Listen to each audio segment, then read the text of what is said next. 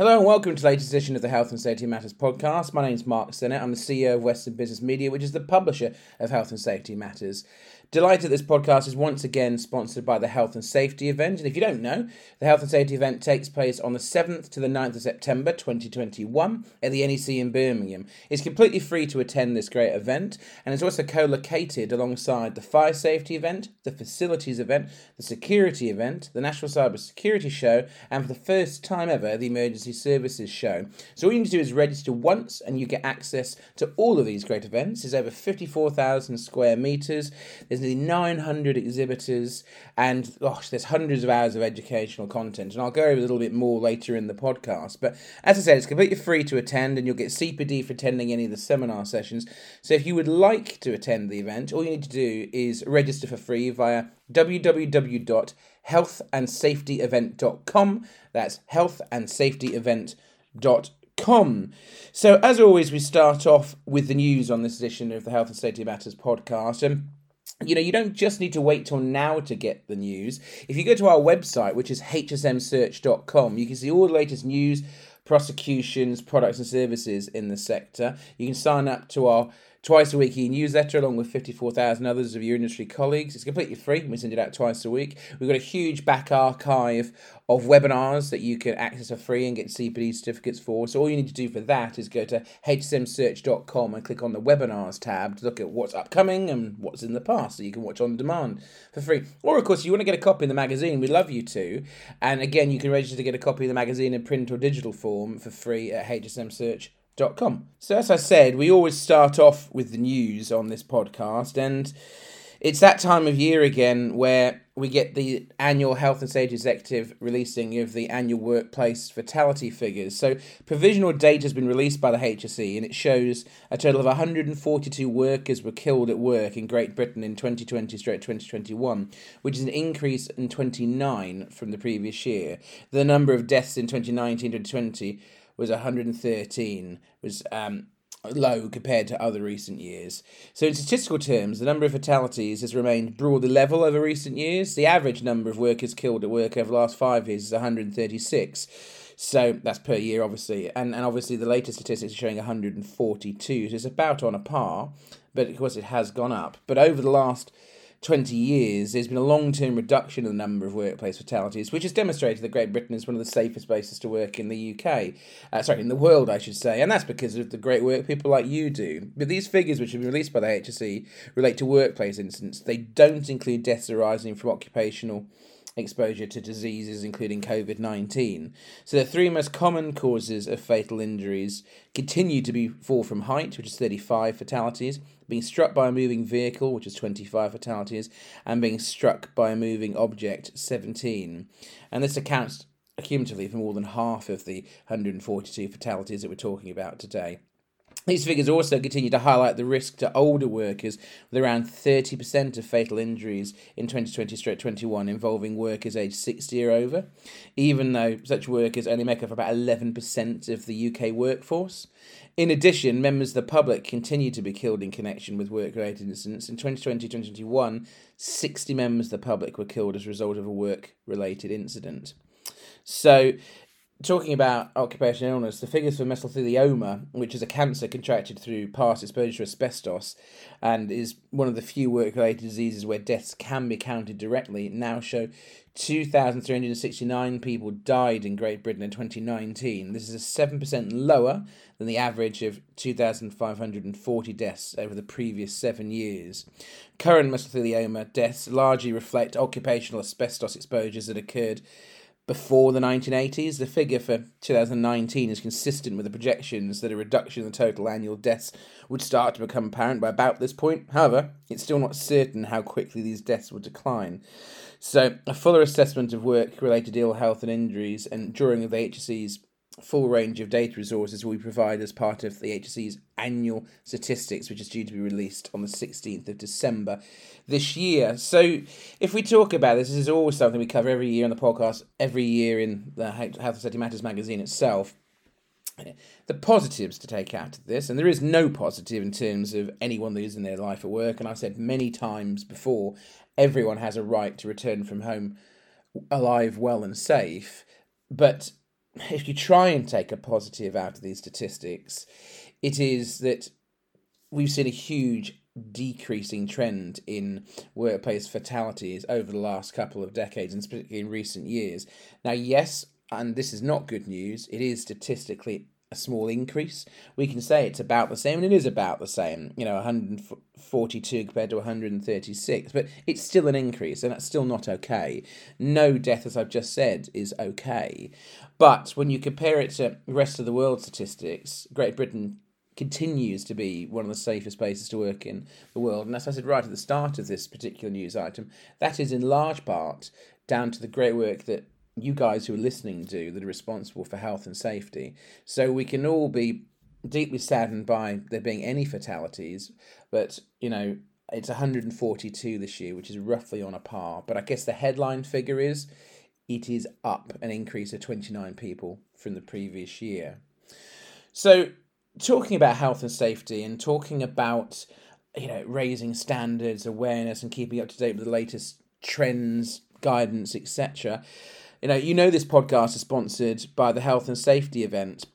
And I put on the content on behalf of HSM for one of the key theatres there, which is the Knowledge Exchange.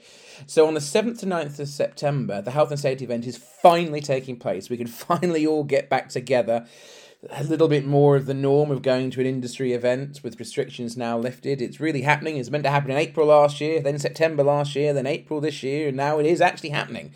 7th to 9th of September 2021 at the NEC in Birmingham. Really can't wait to be there. It is now the biggest health and safety exhibition and the fastest growing in the UK. It you know, it it's based, as I said, at the NEC in Birmingham. It's co-located with the fire safety event, the facility event, the security event, the National Cyber Security Show, and the Emergency Services Show you know, 19 have told us that they've had nearly 30,000 registrants already for this event, so it should be the biggest and best and busiest they've ever had. But I want to talk about some of the reasons to go, because I'm going to be there for the duration, as you'd expect, because I'm putting on some of the content there, and HSM is the lead media partner for the event. And, and I really hope you guys can come, and I'd love it if you can come to the Knowledge Exchange, you know, seek me out, tell me what you like about the magazine or the podcast, what you don't like, how we can improve, or come to the Health and Safety Matter stand, which is part of the British Safety Industry Federation stand. That is something that, you know, I would be really keen to hear your feedback. Other topics we cover in the magazine or on the podcast. Please do come and see us. But the event is more than just the latest products and services as part of a huge exhibition. It's about knowledge sharing. It's about networking. And the theatre that I put on there, the Knowledge Exchange, that's very different than any theatre that you would see in any other exhibition. It has an agenda. You know, it has multiple sessions, which I'll highlight in a minute, but there's no PowerPoint presentations here. It is a panel of industry experts talking about a topic. So we'll take, for example, day one, 7 September. The first session is the importance of respiratory protection. And on that panel is Alan Murray from the BSIF, Adam Bradley from Moldex, Matthew Judson from JSP, and Brian Lavell from Full Support Group. No PowerPoints, no pictures, nothing like that. Just a full theatre of where you, as the audience, can ask your questions on this topic. Now, they'll all do a little bit of introductory about the topic themselves, but really it's a half an hour session for you to ask as much questions on the topic that it's discussing in that particular session is the importance of respiratory protection. You'll get CPD certificate for attending, and if you look at what else is on in that theatre, you've got RIDDOR and a responsible person, promoting health and well-being at work, what to choose, don't be confused, use the right equipment when working at height. That's being put on by the Access Industry Forum. Now, if you go on to day two, which is the 8th of September, you've got mitigating the risk of mental ill health, you've got dealing with the pandemic, getting your business back to normal, health implications of asbestos, particularly pertinent considering the first news story where we talked about mesothelioma. And you've also got protecting home workers as a session that day. And on the final day in the HSM Knowledge Exchange, you've got UKCA mark and what it means for PPE. Again, couldn't be much more topical than that.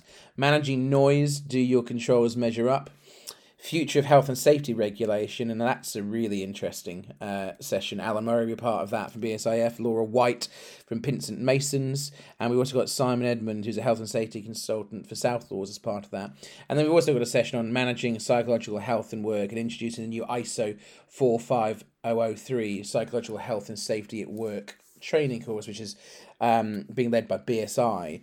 So it really is an interesting theatre to go to because it's your chance to ask questions of industry experts. It's a complete Q and A. You set the agenda. It's, it's a pretty novel approach to to different things. But but there's many many more things on than just that. You've got the British Safety Council Conference Theatre, so you know that will give the latest updates and developments on health and safety management. You've also got the Machinery Safety Theatre. So that'll offer expert advice and guidance on safe logistics and machinery safety.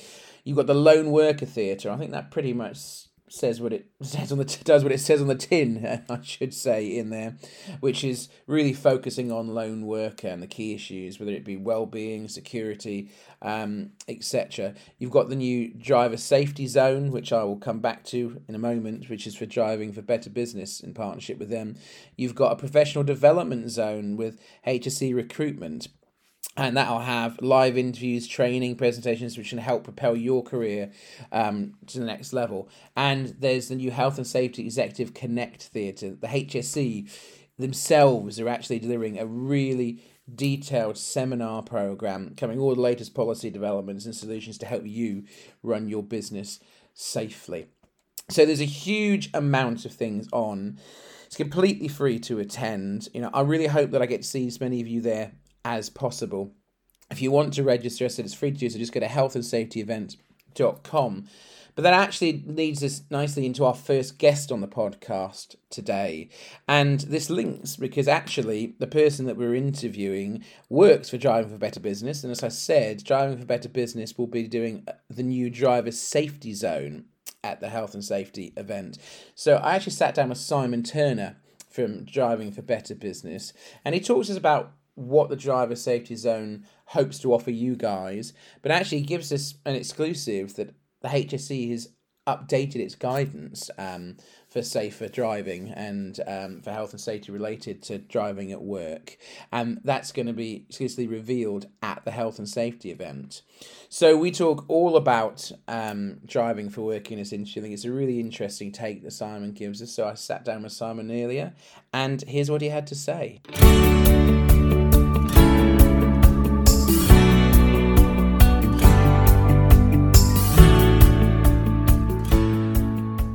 Hi, Simon. Thanks for joining us. How are you? Uh, I'm doing really well, Mark. Thank you for uh, having me on the show. Now, I don't want to date you in the sector, but we were talking off air about different roles you've had and how long you've been in here. But we're here to talk today about driving for better business. So, could you tell us a bit more about it for those that aren't familiar? Uh, yes, certainly. So, uh, Driving for Better Business has been around since 2007, and it was born out of some original research that the government did in the early 2000s when there were, I think, if I think back, there were about 3,000 fatalities every year on the roads. And even then, the government knew that approximately a third of those involved someone who was driving for work at the time. So they commissioned some research from a group called the Motorists Forum to see how they could best engage employers and get them to improve uh, the situation. And the research that came back said the way to do this is to focus around the business benefits that come from better management of drivers and vehicles. I think uh, you know it was a lot more common at the time for road safety to be much further down uh, senior management's uh, to-do list. Uh, road, road safety was a little way uh, down there. So the way to do it was to share examples of good practice and the business benefits that came from that. Now, Highways England took over the campaign in 2015 and have been fully funding it since. Um, they're basically giving us the money to, to do a proper marketing and awareness campaign to really get the message out to businesses. But what I've seen recently over the last few years, I think, is a much stronger swing back towards the safety and the well-being of drivers.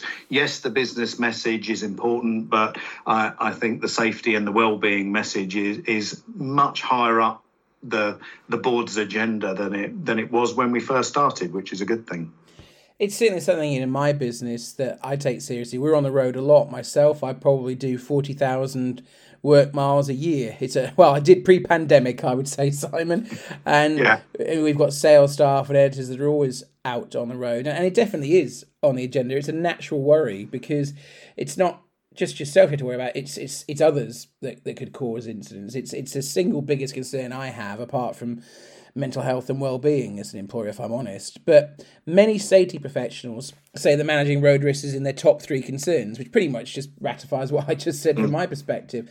Why do you think this is so important? Um, well, I'm the same. Lots of miles pre-pandemic, probably not quite as many as you, maybe 20, 30,000 a year. But I think people like me and you possibly are doing quite a bit less miles uh, at, at, the moment. But what we have seen is a bigger increase in commercial vehicle traffic, and that's obviously there's a lot of that is is home delivery. Um, so there's a, a, a, very large amount of vans and trucks on the roads at the moment. But the, one of the reasons it's so important to um, safety professionals is when you consider the actual odds of being involved in an injury collision, which can be quite high compared to what you might think. And I, I, use the example of the national lottery. Now, the, the odds of winning the jackpot on the national lottery are one in 45 million, according to their website. Um, and yet, millions of people every week sit at home thinking it might be them. Um, whereas if you look at someone who's driving for work, we've got about 20 million vehicles used for work in some form when you include what we call the grey fleet, employees who use their own cars. And the Department for Transport statistics show that there's about 40,000 injury collisions every year. So that the odds of that then for one of your drivers is one in 500 that they will be involved in a, an injury collision each year. So statistically, if you have 500 drivers, it's pretty much a certainty one will be involved in a uh, an injury collision during the year. And yet we all seem to sit at home thinking we're invincible and it and it won't be us. Um, so the odds are quite staggering but the real reason is that most prosecutions uh, that would relate to uh, a failure of, of duty of care relating to dri- uh, driving for work is that those prosecu- prosecutions are still done under the Health and Safety at Work Act, either a, a, breach of Section 2 or 3, depending on, on what the problem was. Now, many businesses would have a fleet manager who would look after the vehicles, they might look after the drivers as well. If there's a safety manager in the business, that's the person who's going to carry the can because they're the person who the investigating authorities can point at and say, well, you know what the Health and Safety at Work Act means. In your business, you should have been looking at that and making sure the procedures and the policies were correct and they were all uh, complied with and monitored and everything was done as it should be. So if there's a safety manager in the business, a safety professional, that person would likely uh, be the one fingers were pointed at first because they should have known what was needed. I mean, it's a sad reality. Those those statistics you said are, you know, just shocking. That you know, one in five hundred chance of having a uh, an accident in a vehicle related to work. Yeah, it's, it's staggering. And I bet there's not many people listening to this podcast that don't know someone or haven't themselves been involved in a uh, road traffic accident. So it, it's a very real threat. But you're very proactive on this front, Simon. Now, as you know, Health and Safety Matters has partnered with a health and safety event which takes place at the NEC in Birmingham on the 7th to 9th of September. Now, we put on the content for the knowledge exchange there, but we're not the only one that's partnered with them. So have you, and you're actually um, hosting something called the Driver Safety Zone at this year's health and safety event, aren't you? Can can you tell our listeners a little bit more about what visitors that go to that show will be able to expect and enjoy from your area? Yeah, I've been to this kind of event many times over the last 10 years and, and one of the things i've always thought with, with my line of work is quite often there are uh, speakers giving really good talks around what's needed and there'll be some really good suppliers dotted around the hall um, and what we've tried to do with the driver safety zone is to bring all that together so we've got um, some of the country's leading uh, th- uh, experts around various aspects of driver risk management, whether that be fatigue or developing policy, driver well-being, safety culture, all of that. We've got some of the uh, the leading suppliers who can help safety professionals with some of those things um, and some of the best thought leaders as well, some of the best thinkers around how to deal with these issues and how to engage staff uh, at all levels within the business because it's not just about engaging the drivers. You've got to manage upwards with the board and the and the senior leadership team as well so that they lead by example and don't undermine any of the policies that you put together. So uh, aside from the exhibitors, we've got our own theatre where we're going to be putting some really uh, vital content in around driving for work uh, for safety managers. The centrepiece of which is going to be an announcement jointly from us and the health and safety executive around revised guidance. So it's new guidance around how employers need to manage um, staff who drive or ride for work. So the the existing guidance is kind of like the Bible in a, in our sector. Uh, it's historically been a, a, fairly short PDF with um, sort of a, a short uh, succinct précis on what employers should be doing. But that was last revised in 2014, I think, and stuff's moved on from there. We've got this massive increase in the commercial vehicle fleet. We've got a big increase in the gig economy as well, uh, and so the guidance has been revised to be far more comprehensive and gives much better um, idea of what exactly it is companies need to be doing to manage that in line with current guidance. And so the content we're going to put on in the theatre, which will be three days of, of, these experts I've spoken about, will be talking through what that guidance is, what it means for your business in practice. And really, how you can implement that in your business to ensure that you're operating compliantly. Yeah, I'm one of the few people sadly can remember that revised guidance. Uh, I was still covering this sector back in 2014. But you've mentioned this new health and safety executive guidance. What's changed, Simon? Um, I, I, with the previous guidance, there were there were a lot of questions around. Uh, there was a broad thrust of what you should be doing, but you really rely on that one line in the Health and Safety at Work Act that says you need to do what's reasonably practicable.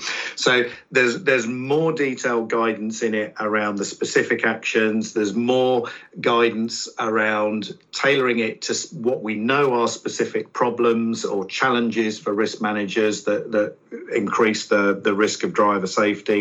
Um, as I said, there's there's more stuff around the, the gig economy and commercial vehicles. Um, one of the things we're trying to tailor this to now, though, is what we're seeing as an increased drive to use the power of public procurement to raise standards a- across industries. Now, Driving for Better Business is a Highways England program, and we've already put this in place with the highways construction industry, if you like. So, if you want to work uh, on a Highways England project, you now have to prove that you manage your uh, work related road risk to an appropriate standard. And that's uh, at the very minimum in line with the health and safety executive's guidance on you know the legal minimum to, uh, to, to manage that risk. Now we're also working with the Rail Safety Standards Board to drive standards across the whole rail sector, and we're about to launch a program in September which will do that. And very similar to what we've done in the highways sector, if you want to work at any level within the rail sector, you're going to have to commit to manage your work related road safety and demonstrate that you're doing it.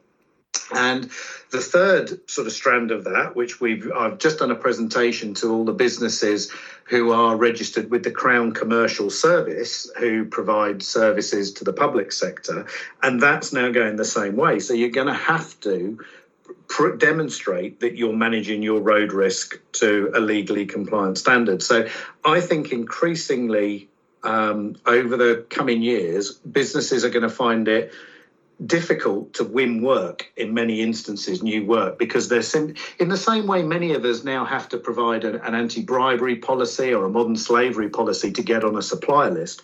It's going to be the same with managing road risk. If you can't demonstrate you do it well, you're not going to get on the supplier list. So it's really important that businesses take account of this new guidance. So, one of the things I wanted to ask you just before we finish off is what other support does Driving for Better Business offer to safety professionals? Um, Well, the first thing I'd like to say is we don't sell anything. So we don't provide consultancy. We don't try and uh, sell you any services or, or anything like that. What Driving for Better Business is a fully funded campaign by Highways England. And what we use that money for, in part, is to create some really useful tools and resources for businesses to use in managing their driver risk. And we've also created a bank of third party resources that you can use as well. So the, the main tools we've created is firstly a benchmarking tool. This is it's a uh, an online tool. You can put in some of your sort of key metrics and determine whether your accident ratios or your costs or whatever are uh, on a par with the user average or good practice. That might highlight, for instance, that there's some work to do. You could improve uh, in relation to, to others. So we've then got an online gap analysis tool uh, two levels one a fairly simple one and then one that allows you to drill down much deeper into the management processes. So that will show you where the specific gaps are that you can improve um, and use those to raise your benchmarking scores. And if you do find any gaps in that the uh, the report that you get out of it will pre-filter our resources section. So let's for, say, for instance, you've got a gap around managing driver fatigue. You can click a button and it will give you all the resources we have on our website for to help you manage driver fatigue, including a load of resources that you can actually share with your drivers. Because I think that's one of the key things many businesses fall down on. They don't have the expertise or the resources to create the communication that's necessary to engage the drivers. And so we put a lot of effort into creating some resources that are all free to access and download uh, videos, PDFs, web pages, all sorts of information that you can share with your drivers. So, obviously, if everyone wants to come and meet you guys, the driver safety zone will take place at the health and safety event, which is at the NEC in Birmingham on the 7th to the 9th of September this year. That's 2021, and there's people listening to this way into the future. You can register for free to attend that event, and you can get access to those sessions for free. And all you need to do is go to www.healthandsafetyevent.com. That's www.healthandsafetyevent.com, and you can get your free pass so you can sit in on the driver safety zone, and much more. But Simon, before you go, if people want to find out more about driving for better business, what's the easiest way that they can do so? Um, yeah, I mean, first I'd say we'd love to see as many of you as possible at the Health and Safety Show. That's going to be the first chance you're going to get to hear the, the Health and Safety Executives' new guidance, and we'll talk you all through it. We're going to have some uh, unique resources that we're going to give away to delegates on the on the on the day. So if you come and see us on that day, you'll get some other really useful resources. But aside from that, go to drivingforbetterbusiness.com, uh, and all you got to do sign up, and you'll be able to access all the resources and the case studies of good practice and all those online tools for free. Well, Simon, thanks for talking us through. It sounds like you've got a lot of work uh, on your plate and lots of good stuff to get out there with the new guidance. So, looking forward to seeing you at the health and safety event. And thanks for joining us today. Thanks, Mark. Really appreciate it.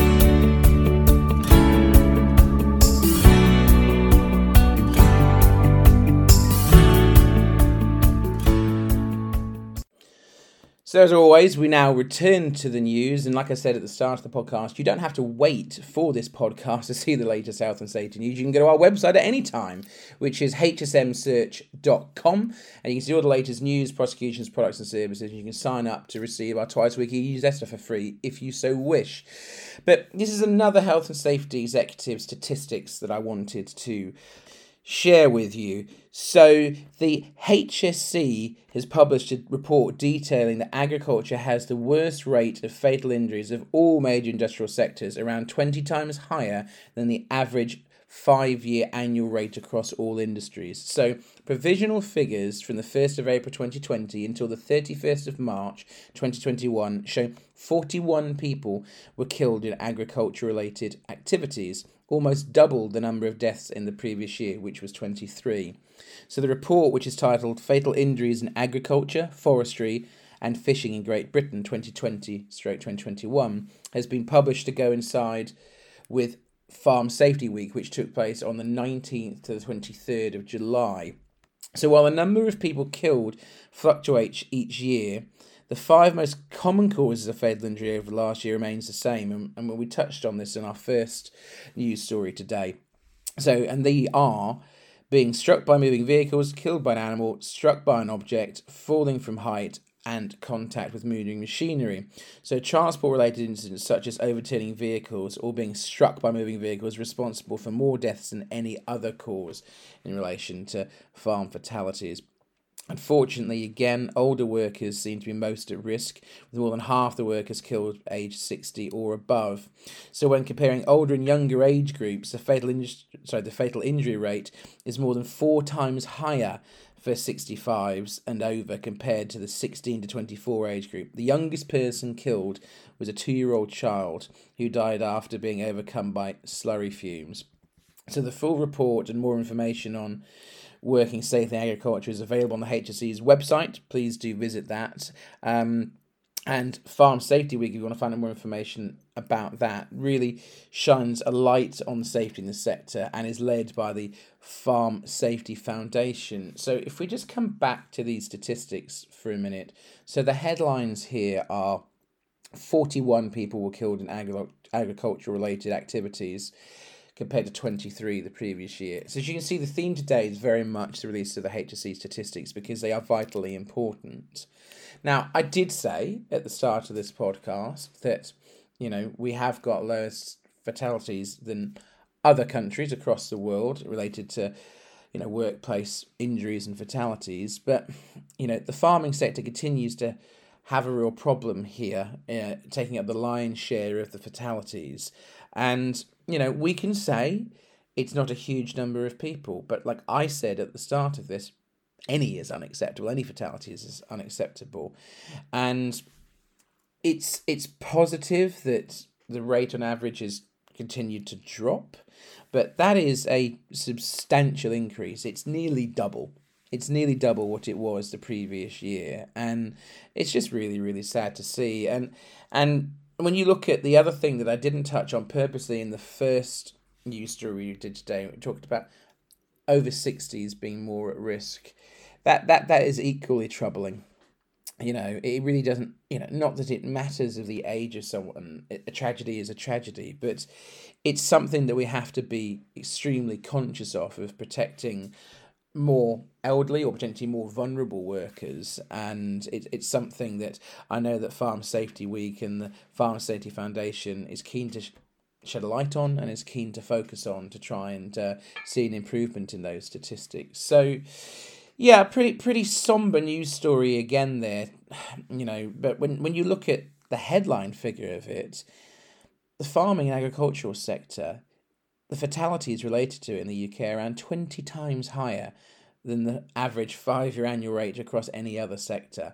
And that's something that continues to need to be tackled. And I know the HSE are doing an excellent job of raising awareness about this as well. So, yeah, it's it's sad statistics. It's not no positives can be taken out of that at all the, the only comfort that we can have right from any of these statistics is that on average they are lower than, than what they used to be. But that's, you know, scant consolation, I guess.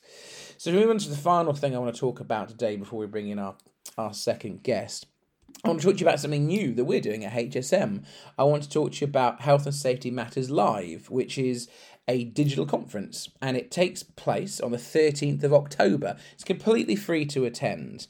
And it's a lot different than the webinars that you're all very familiar with us doing. You know, this is a proper six, seven hour agenda full of really keynote industry speakers, and you get CPD for the entire day, not just for an hour session. But there's more to it than that. There's real networking opportunities in there. So if you register for free to attend this event, you can network via either video calls or direct messages with the speakers, all the other delegates, and the sponsors that are there. The sponsors who are taking part of this will also have a special area where you can download really useful um, resources, white papers, watch videos that they put up there as well. So there's a lot of giveaways educationally for you as well to take away from. But the networking will be a key aspect. It is completely live. It has seven hours of content here. You'll be able to ask questions direct to the speakers as part of the live seminars. And of course, you can network with them, as I said, throughout the day anyway, and you'll be able to watch it on demand. but it's it's the biggest conference that we've ever done. And when I tell you now who's on the agenda, I think you'll see just how well the industry's backed this, which is very wide and broad the agenda. So we've got Alan Murray from the British Safety Industry Federation. He'll be talking about ensuring your PPE performs to claims and complies with applicable regulations. That's a key topic. We've got a session also on how to engage senior management in your safety software project. We've got a session on HAVS exposure from Reactec. So, HAVS exposure, better to be approximately right than exactly wrong. We've got a session from Cirrus, which is on worker noise exposure, what tools are available for accurate worker measurement. We've also got a session focusing on safety footwear from Delta Plus, and that's the importance of choosing suitable and compliant safety footwear. We've also got a session from Julian Taylor at She Software. Is it time to stop managing history? So, this will be leading and lagging indicators together have a role in establishing a successful health and safety program. So, this session will primarily focus on identifying the importance of re evaluating the way you report incidents and understanding the importance of changing the mindset of your people to deliver the real value of proactive indicators. Then we've got a session from the British Occupational Hygiene Society, and that is Health Protection in a Post Brexit World. That's by their CEO, Kevin Brampton. We've also got Jigna Patel, um, who um, is for the British Safety Council, and that's on being well together, a strategic approach to well-being. We've also got a session from the IOSH President elect Louise Hosking on human capital and sustainability, reconnecting with sustainability. We have also got a session from Matt Birtles from the Health and Safety Executive on protecting workers from the risks of musculoskeletal disorders. We've also got a session from Matt Powell Howard of NEBOSH, which is going to be on good practice and pitfalls in assessing risks.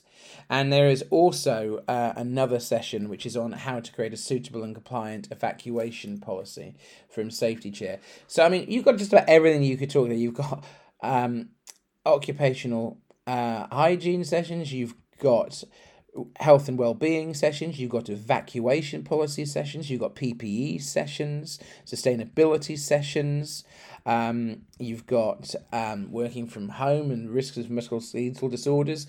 You've got um, assessing risks. My word, you know, there's there's so much on offer here. Um, HAVS, noise exposure, um, safety software, you name it, we've got it covered. And you know, it it's something I really hope you guys will all attend. As I said, it's completely free to do so. It takes place on the thirteenth of October. 2021. You know, if you want me to be precise, it kicks off at nine in the morning and it is a full day and it goes all the way on till four o'clock. Be hosted by HSM's editor Kelly Rose.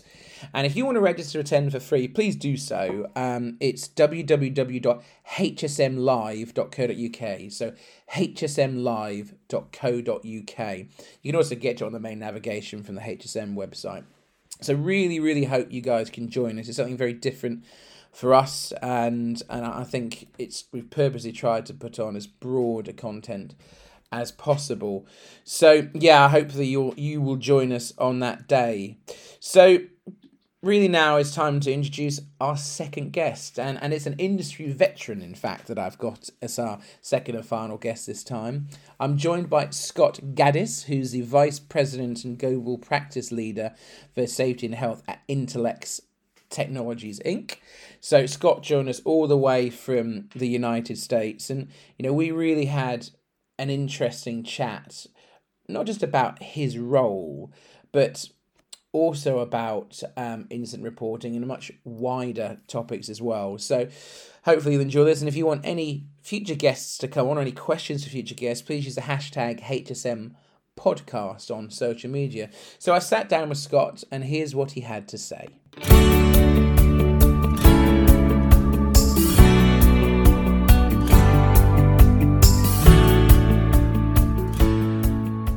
Scott, thank you so much for joining us today. I know you're joining us all the way from Kentucky in the United States. So, the wonders that technology that brings us together for this podcast. How are you today?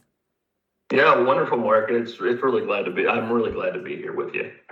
Well, this would be, you know, from my point of view, a really interesting conversation. We work with Intelex on a number of things, and this seems like a really good opportunity to talk to you because you've been in the sector a long time. Not that I want to age you or date you, Scott, but um, so the first question I had for you is as a safety and health professional for more than 30 years, you left a manufacturer and joined an EHSQ technology company. What interested you enough to make such a career change?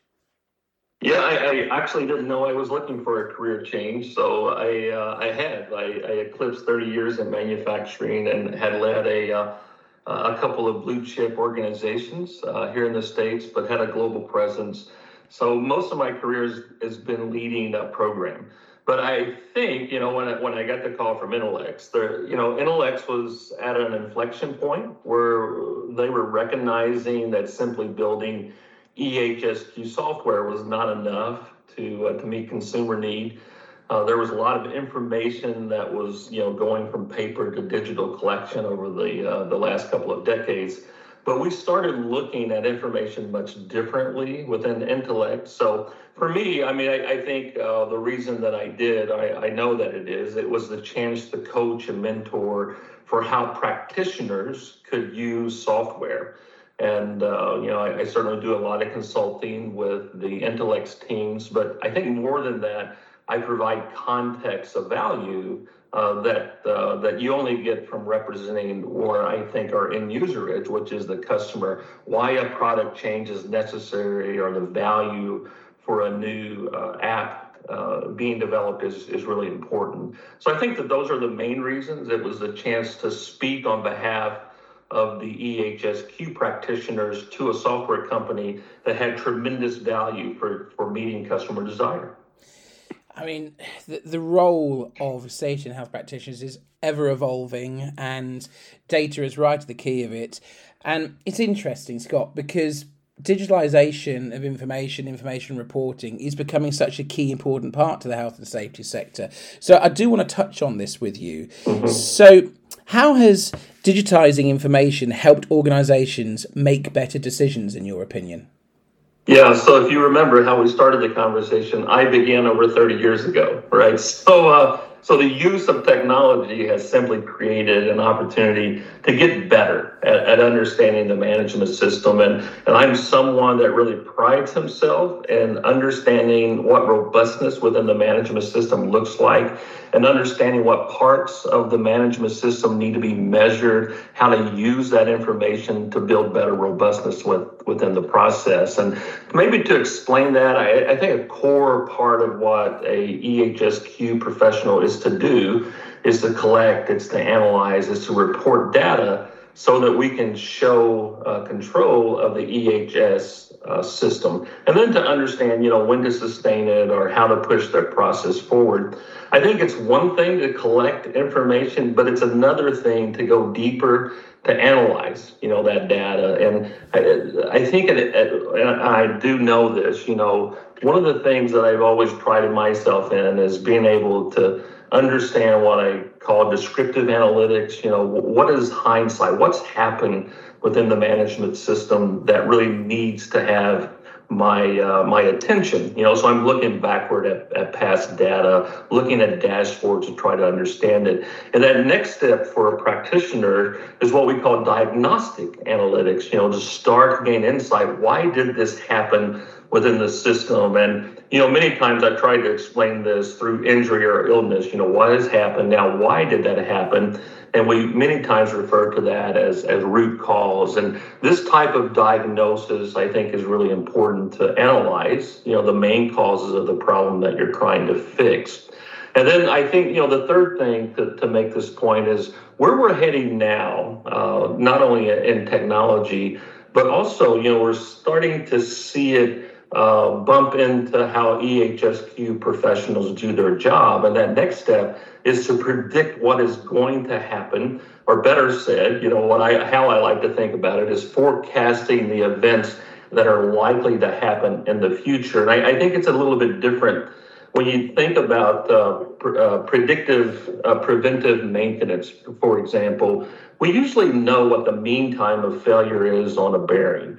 But we don't know what the mean time failure is of a human being, right? So it's a very fluid subject to try to figure out. So what I tried to cast this at as I've had these type of discussions is forecasting the type of events that are likely to happen. And we do that through information. The analysis really requires us to, to, to put a lot of, of people power and as well as technology through statistical modeling, a lot of parameters to think about what could happen, right, and what very likely is to happen because of what the management system is telling us.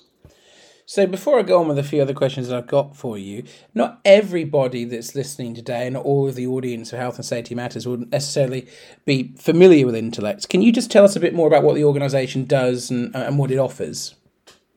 Yeah, so we are EHSQ uh, software technology uh, company. Uh, we have a platform that uh, I often refer to as the management system platform for re- re- reporting everything from incident management data. You know, when when bad things happen right inside of the management system, we want to try to understand that, and we want to try to understand the immediate causes of why things happen, and then the, the root causes, so we can can make sustainable changes.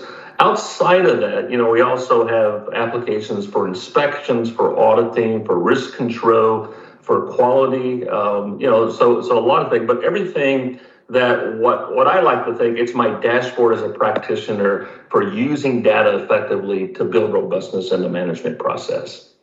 So, talking about that platform, there's obviously a lot of data that gets entered into the Intelex platform every day. Are there any interesting areas that have surprised you, but actually might be beneficial to share with our audience? Yeah, I, it was a curious project that I worked on when I, you know, I joined Intelex uh, about three years ago, and uh, we worked on a project that it's now pra- it's packaged as a product offering called the safety engagement score. And as you can imagine I mean, we, we have well over a thousand large clients um, in, in, our uh, in our company. We have thousands if not millions of bits of information that are coming in and out of our platform every single day.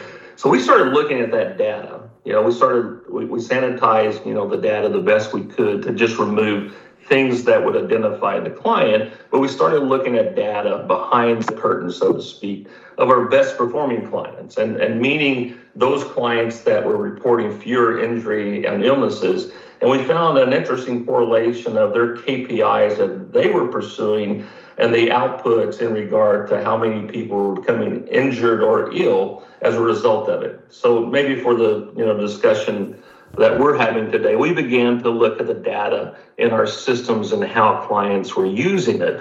And what we found was that the more engagement, uh, the more participation, if, if, that's an easier term to understand, they achieved, uh, their trailing indicator performance dramatically improved. And they were experiencing reductions in their occupational incident rates, uh, how many of those incidents were lost time, and then, of course, uh, what the workplace medical costs were. So uh, I, I think the amazing part for me was as I was looking at what some of our clients were pursuing, they were very uh, naturally occurring normal things that I would find almost in any uh, safety management system. So, you know, things like safety meetings. Am I doing pre-shift? Am I doing post-shift meetings?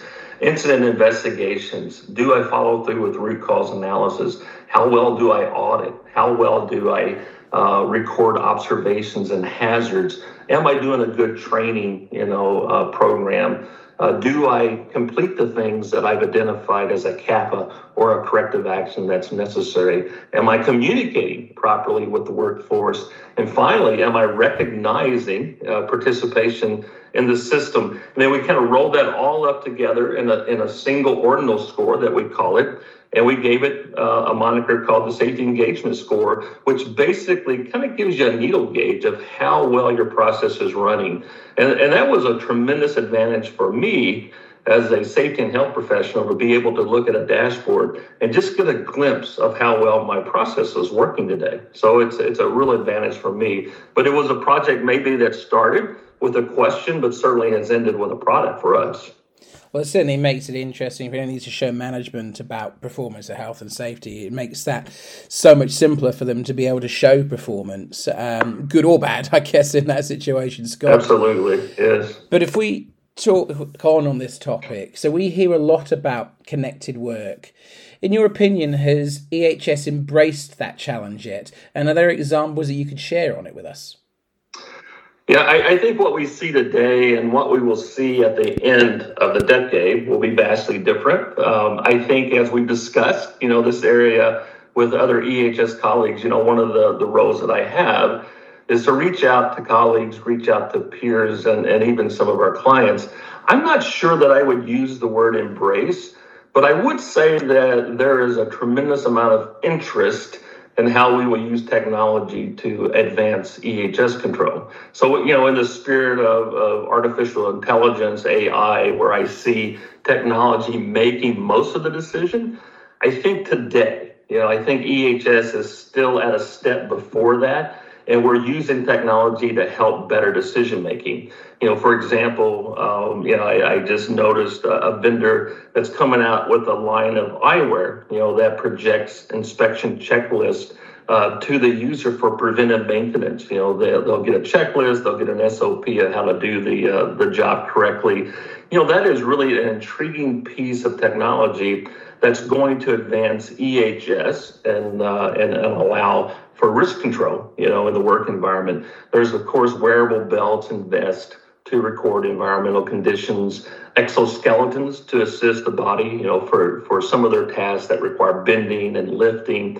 Uh, some of the things that I have personally uh, been involved with is the use of drones, you know, doing visual monitoring and risky operations so I can connect the worker visually, but I can remove that worker, you know, from the possible danger of doing the activity. And then one that we're very familiar with at Intelex is that, you know, uh, about 18 months ago, we were acquired by a company uh, called Industrial Scientific.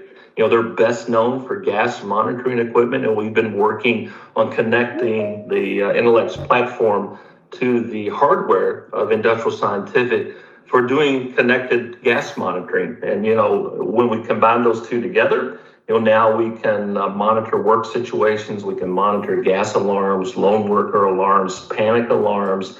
All of this is, is really beneficial for the practitioner in getting to a decision really, really quickly. So pinpointing safety hazards in real time is a is a game changer, you know, for the professional. So do I think that we're embracing it today? I don't think we're quite there, but we are certainly really, really interested in what the future holds. And I think in the next decade, you're going to see a lot of change, you know, in this particular category of interest. Yeah, I completely agree with you. It hasn't always been the fastest moving sector in the world of embracing technology, but the health and safety sector definitely is more these days. And it's interesting you talk about drones. I know NHS hospital trusts over here that have used drones to eliminate work at height, just the way that you said. It does eliminate the risk if you can send a drone with a camera up there to to look um, yes. at things that need repairing rather than send a person up there. So, yeah, I, have seen that too. I, I'd agree with you on that, Scott. So, last couple of questions I had for you. So, let's talk about Intelex. What's on the horizon for Intelex in the near future? I know that you're obviously focused on your main aim is making workplaces safer. So, mm-hmm. how are you looking forward to doing that? What What's next? What's on the horizon for you, Scott?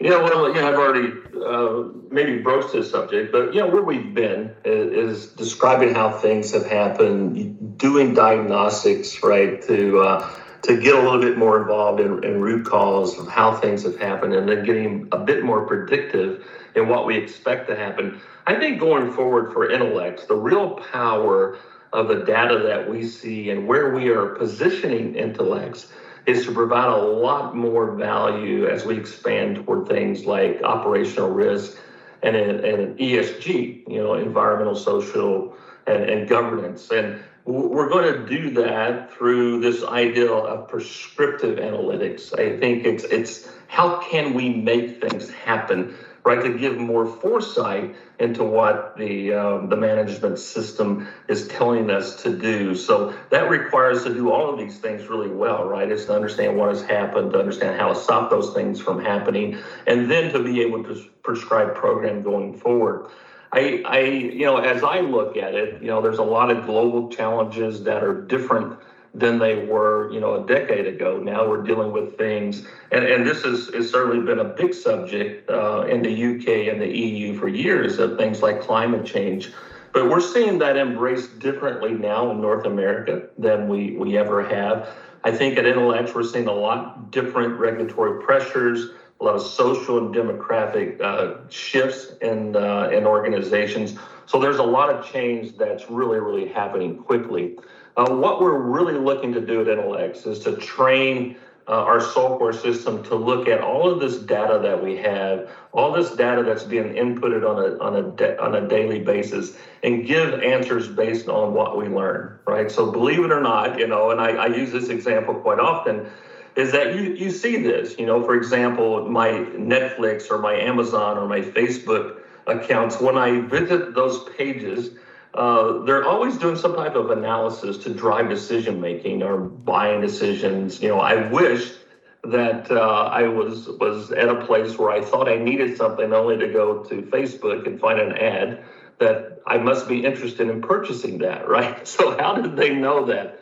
You know, it's it's all this idea of, of being able to prescribe what we think is the is the best thing for you to do. So I think that's how technology is going to grow for us. Is we're going to get better at that uh, we're going to get better at linking data together to help the practitioner make better decisions.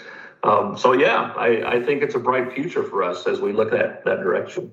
Sounds like you've got plenty of exciting things planned. So my final question for you is: For those that have listened intently today and would like to find out more information about Intelex, how can they do so? What's the best way to do so, Scott? Yeah, there's a couple of ways that you can do it. You can go directly to our, our webpage, intelex.com and that would put you in contact with anyone in the organization that you would like to speak with. Uh, I would also give you a personal invitation. Um, my LinkedIn page, if you just search uh, Scott Gaddis on LinkedIn, I, I, do a lot of, of uh, sideboard discussion with colleagues and, and, professionals from around the world as we talk about complex subjects. And they're not always technology related, but many of them are. And I'm more than glad to help in, in whatever capacity that we can from, from a view from Intelex. Well, Scott, thank you so much for taking time out of your day. I know it was nearly rise for you with the time difference. We greatly appreciate it. And um, thank you so much for your time. Thank you, Mark. So good to be with you today.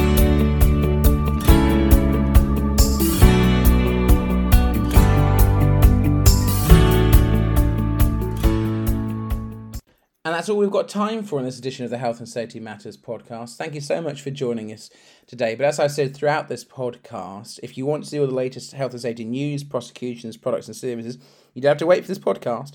All you need to do is go to our website, which is www.hsmsearch.com. And while you're there, you can look through our back archive or upcoming webinars, which are all CPD accredited.